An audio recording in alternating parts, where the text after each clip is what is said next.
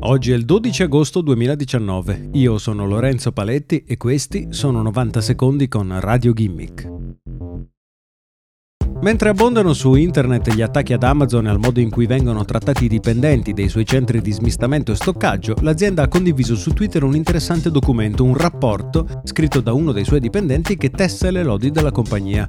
Il documento pubblicato su un giornale online definisce Amazon come un'azienda salvavite e definisce gli articoli che hanno parlato del maltrattamento dei dipendenti come giornalismo da turisti.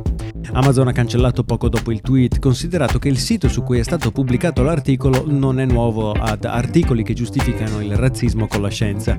Il tweet dimostra però il tentativo di Amazon di migliorare la propria immagine attraverso il racconto dei suoi dipendenti.